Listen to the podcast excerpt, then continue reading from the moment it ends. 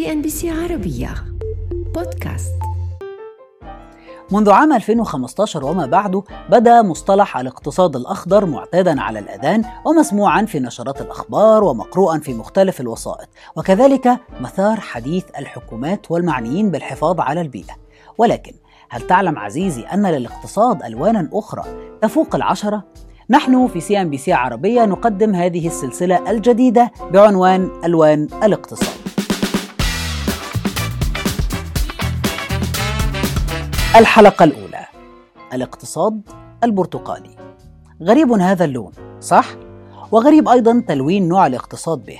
ولكن لا تعجب إذا قلت لك إنه مرتبط بالمصريين القدماء لأنه استخدم لتزيين مقابر الفراعنة وهو اللون السائد للثقافة والإبداع والهوية.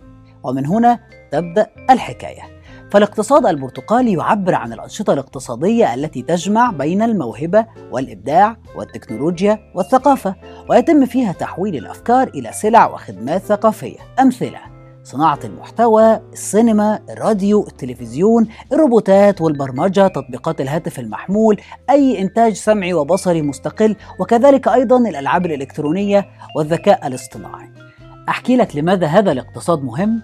لأن تقديرات الأمم المتحدة تقول إن حجمه يبلغ 2 تريليون و250 مليار دولار ويشكل 30 مليون وظيفة في جميع أنحاء العالم.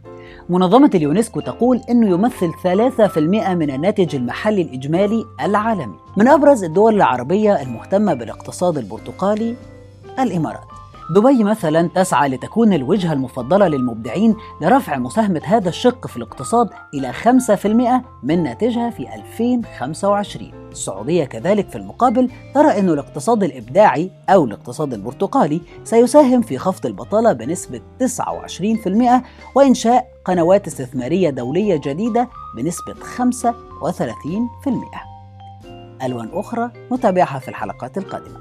سلام.